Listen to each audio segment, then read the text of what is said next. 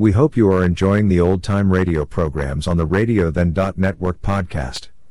You will find many biographies and audio clips from the past on our blog, www.radiothen.network. Check it out and bookmark the blog, which also indexes our podcasts, www.radiothen.network. In just a moment, Recollections at 30. But first, Monitor takes you everywhere and brings you everything interesting, from news and on-the-spot interviews to offbeat features around the world. And Monitor also brings you the finest drama with original stories and Hollywood's top stars each week on Monitor World Theater. Watch the weekend's big sports event. You can be sure of top coverage by NBC Radio, in addition to all the latest scores and interesting commentary throughout the day on Monitor Sports Highlights. Some of the brightest personalities, most interesting features are yours each weekend on Monitor. Now stay tuned for Recollections at 30 on NBC. Recollections at 30.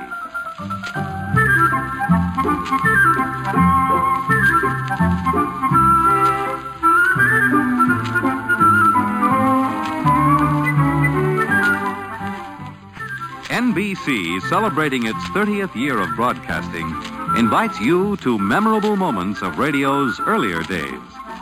In this special series of broadcasts, you'll reminisce among NBC's vast and historic library of sound.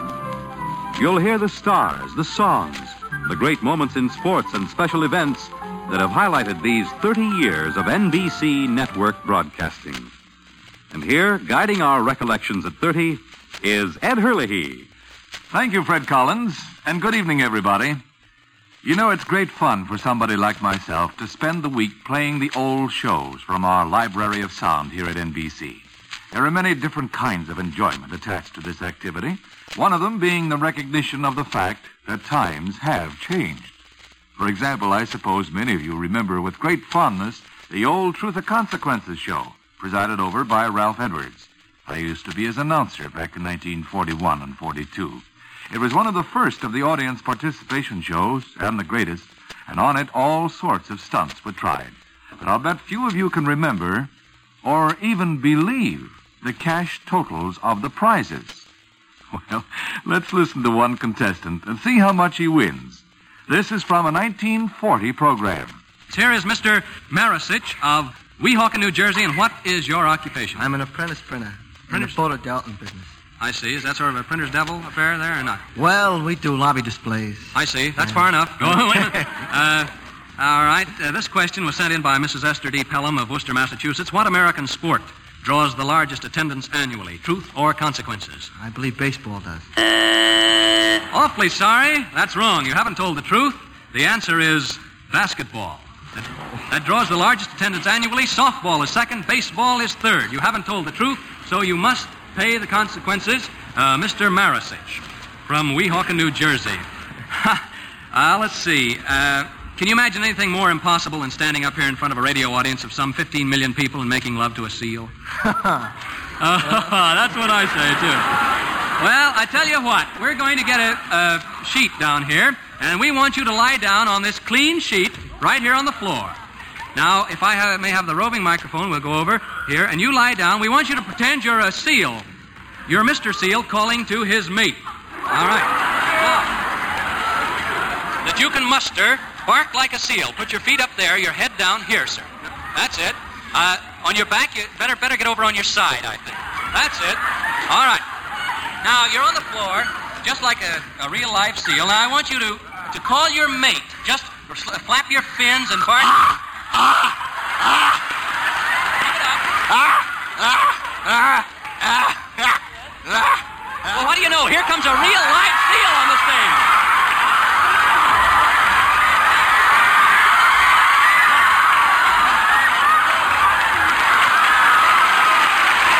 Here is a real live seal. Mr. Marisich, you look completely abashed.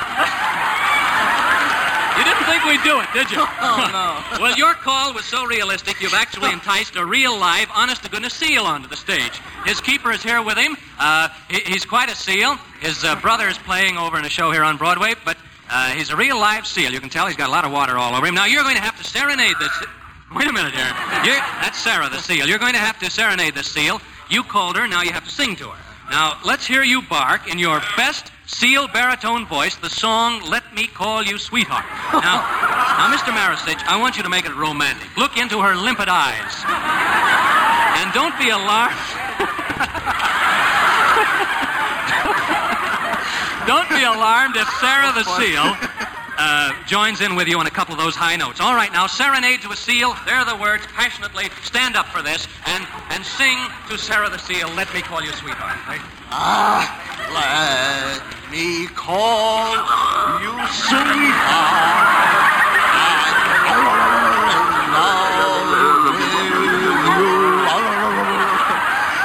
Let me hear you whisper that you love me too. Keep the love light glowing in your eyes, so true. Oh, let me call you sweetheart, I'm in love with you.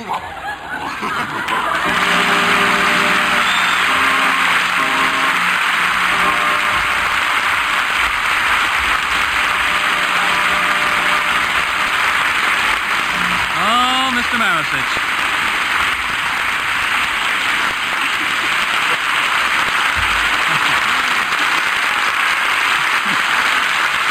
Well, we got to get on here. I tell you, if there are any better sports in this good old USA than you, Mr. Marisich, I want to meet them. Here is your fin, $5. Mrs. Robert Beardsley of Redwood, New York, gets $10 for the consequence. There you are, the Edwards seal of approval. $5 to the contestant and $10 to the person who sent in the question. Yes, sir, in those days, they played for fun. Nowadays, nobody would make love to a seal on a coast-to-coast hookup for anything less than maybe a ranch house, a new automobile, and a pension for life. Yes, sir, times have changed. And with the change in times, many of the old performers have gone, too. Bob Burns, for instance. Remember when he used to have a regular spot on the old Bing Crosby Show? Remember the talk about his relatives and his aunts and his uncles? Remember that old homemade bazooka, that lovely musical instrument he used to play? And remember with what wonderful good humor Bing used to work with him. Well, let's turn back the clock and listen to Bob Burns and Bing on the Bing Crosby Show.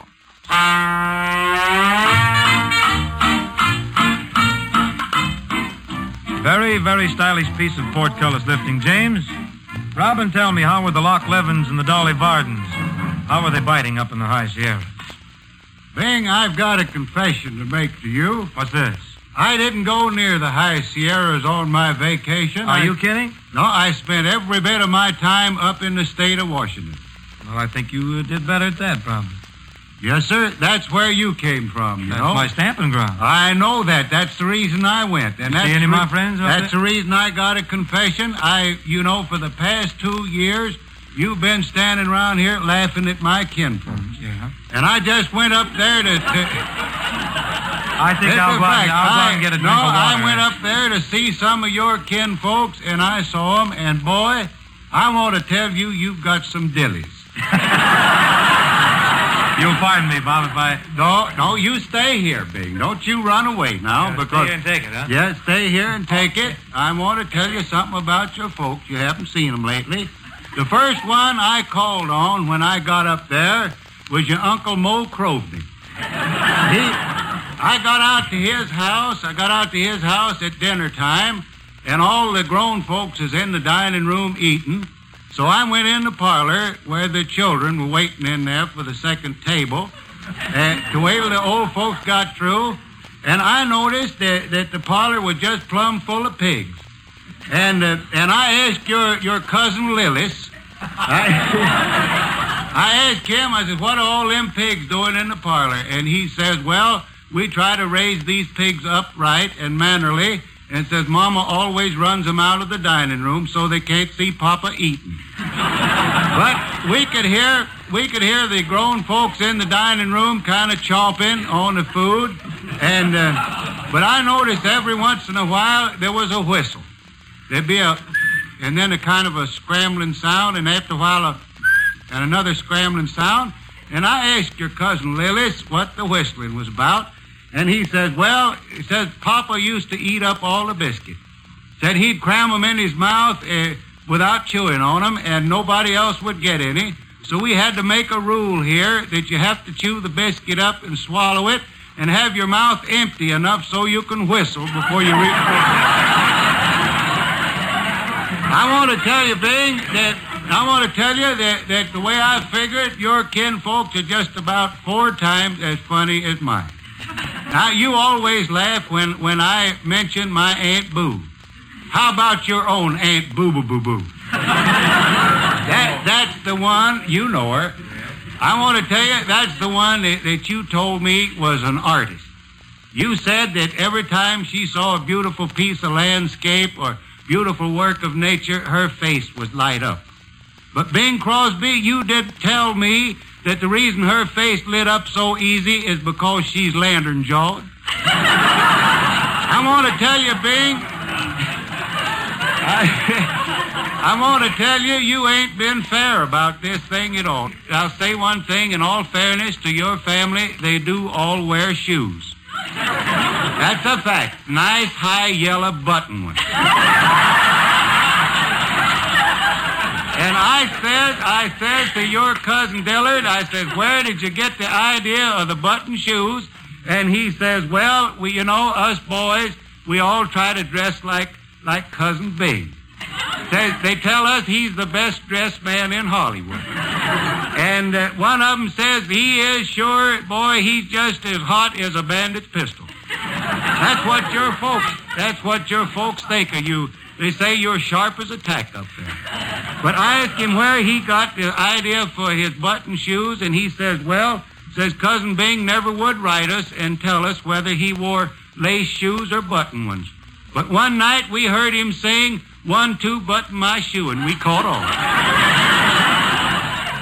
But tonight I am going to dedicate my number to that beautiful Puget Sound country. It's the prettiest country I ever saw in my life. I'm going to play The Land of the Sky Blue Water, if I can remember. Go ahead, Jimmy.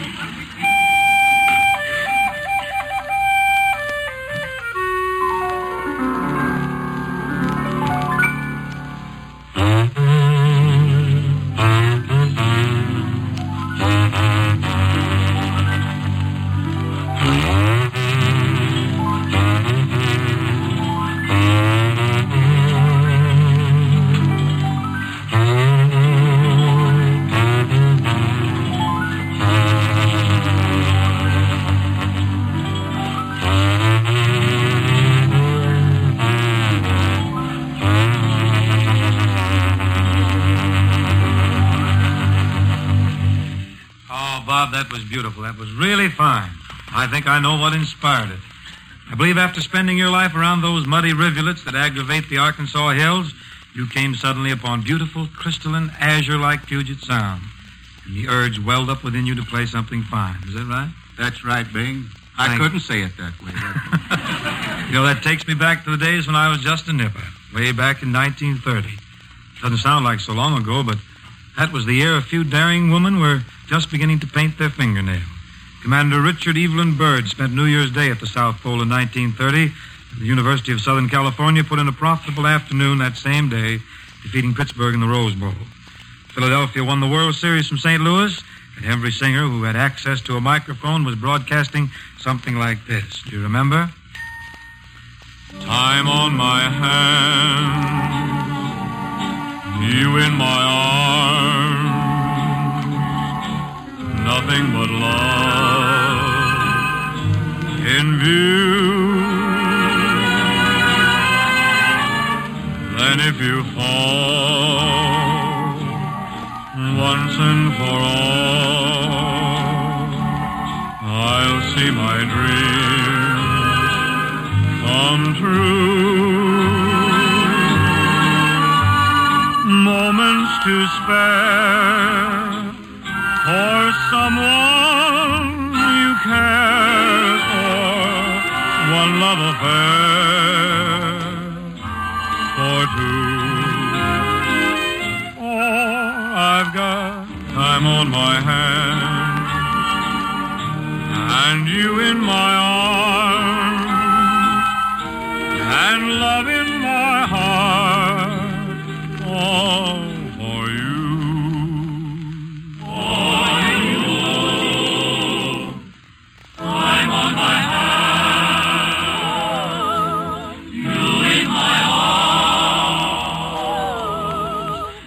nothing but love in you.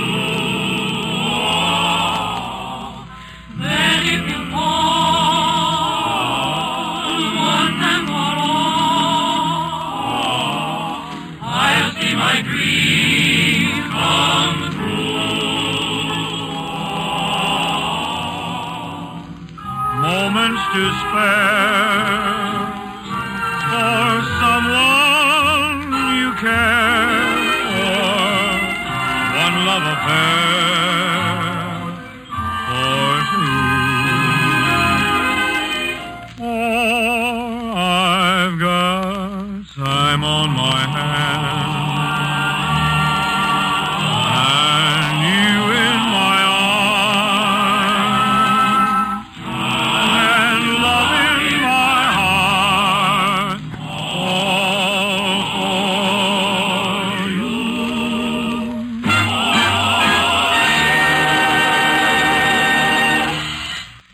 And that's the way Bing Crosby was singing in May of 1937. And to move back a few months to August of 1936, you'll remember that a superb athlete, Jesse Owens by name, had just made himself unforgettable in the 1936 Olympic Games in Berlin. The Olympic team returned on the Queen Mary, and the evening before it arrived in New York, Douglas Williams, from the ship, interviewed Jesse Owens for NBC. Here is that interview. I have standing here with me in the ship's broadcasting room a great American athlete who has done marvelous things for his team and his country in the Berlin Olympics just completed.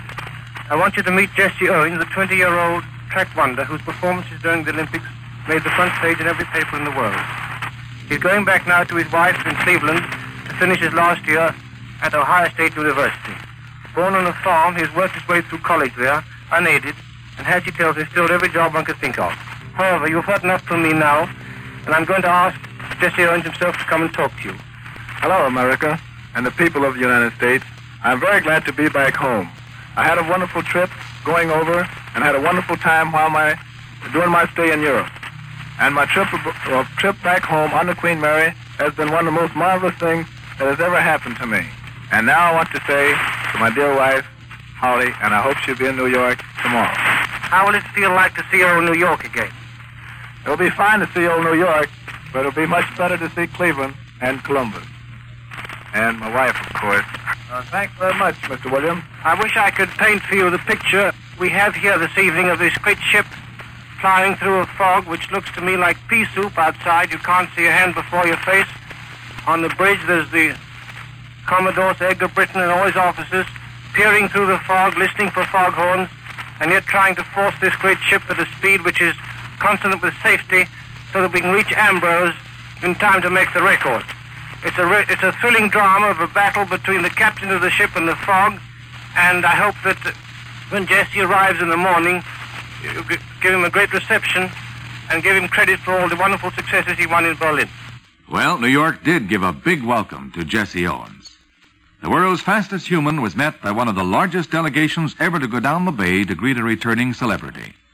And incidentally, on that voyage to New York, the Queen Mary set a new speed record for a westbound Atlantic crossing, a record held previously by the Normandy. You know, I spoke a little while ago of the various kinds of pleasure I get doing this show. Once in a while, for example, I come across a record which the years have made even more precious than it was when it was cut.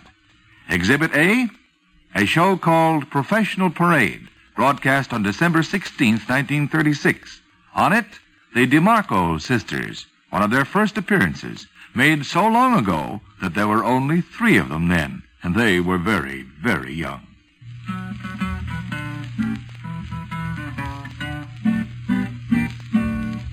You got to give a little, take a little, and let your poor heart break a little.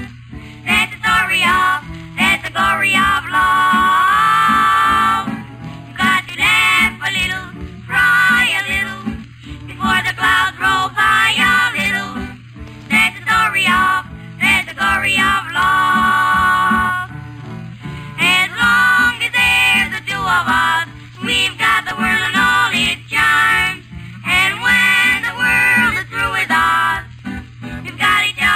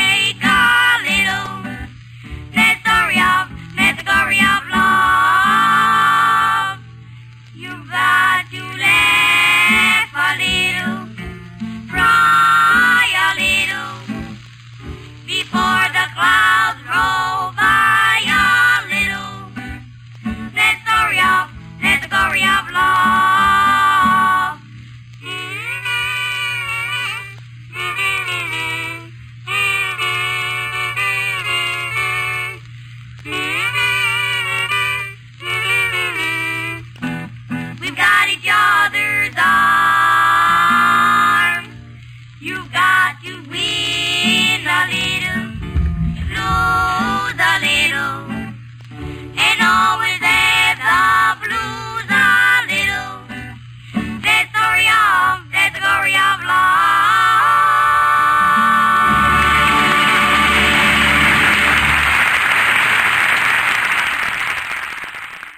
Well, that's the kind of item we couldn't get specific requests for because our listeners wouldn't suspect that we even had such a recording here at NBC in our library of sound. But thanks to you, we do get requests, many of them. For example, after hearing Rudy Vallee last week, one of our listeners recalled that Tom Howard and George Shelton were regulars on the old Vallee Hour and asked to hear them once again. So here they are from the Rudy Vallee Show of July 4th, 1935, Howard and Shelton.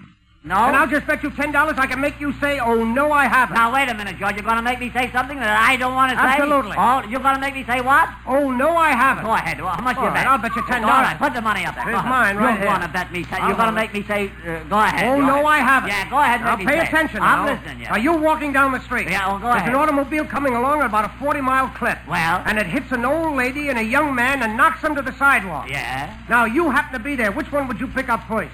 That old lady or that young man? Why, certainly the old lady, of course. Oh, Tom, you've heard this story before. Oh, no, I haven't. Well, wait a minute, George. Wait a minute. There's a cat. There's no catch at all. You lose. George, does Rudy know it? I don't think he does. Get him down here. Say, Rudy. Oh, Rudy. Got another idea here, Rudy, George. Got another idea. I'm going to bet you can't pick up the old lady. What? No, he means that he's going to make you say, oh, no, I haven't. Yeah, I'm going to make you say, oh, no, I haven't, Rudy. Let me get this straight now. Yeah. You're going to make me say, oh, no, I haven't. Yeah, I'm going to bet you $10, Rudy. Okay, here's my $10. You mean it was your $10. All right, we let George hold the thing. We don't mind. All right, Tom, now go ahead and make me. You ready, Rudy? Right. Well, here it is, Rudy. Down the street, an old lady is running 40 miles an hour, and she knocks over an automobile. Oh, wait a minute, Tom. Wait a minute. No, that's wrong. The young man knocks down the old lady. What is he talking about? Tom, an automobile comes along and knocks down an old lady and a young man. I got it. An automobile comes along, Rudy, and knocks down an old lady and a young man. Now, you're standing on the corner. Which one would you pick up? The old lady or the young man? Why, Tom, I'd pick up the old lady. Your fans will love you for that, Rudy. Well, but just a minute, Rudy. You've heard this story before. You bet your life I have. Say, wait a minute. Yeah, wait a minute. You lose. That was by request. Meanwhile, I want to remind all of you that we do appreciate hearing from you. And if there is any performer that you are particularly anxious to hear on this series, you can mail a card to me, Ed Herlihy, care of NBC, 30 Rockefeller Plaza, New York City. That's Ed Herlihy, care of NBC, 30 Rockefeller Plaza, New York City. Pleasant dreams to all of you, and I'll be back next week with more remembrances and recollections at 30. And meanwhile, make your requests to me, care of NBC, 30 Rockefeller Plaza, New York. Oh, incidentally, maybe you haven't learned how to spell my name. Groucho Marx brings you the best of Groucho tonight on NBC Radio.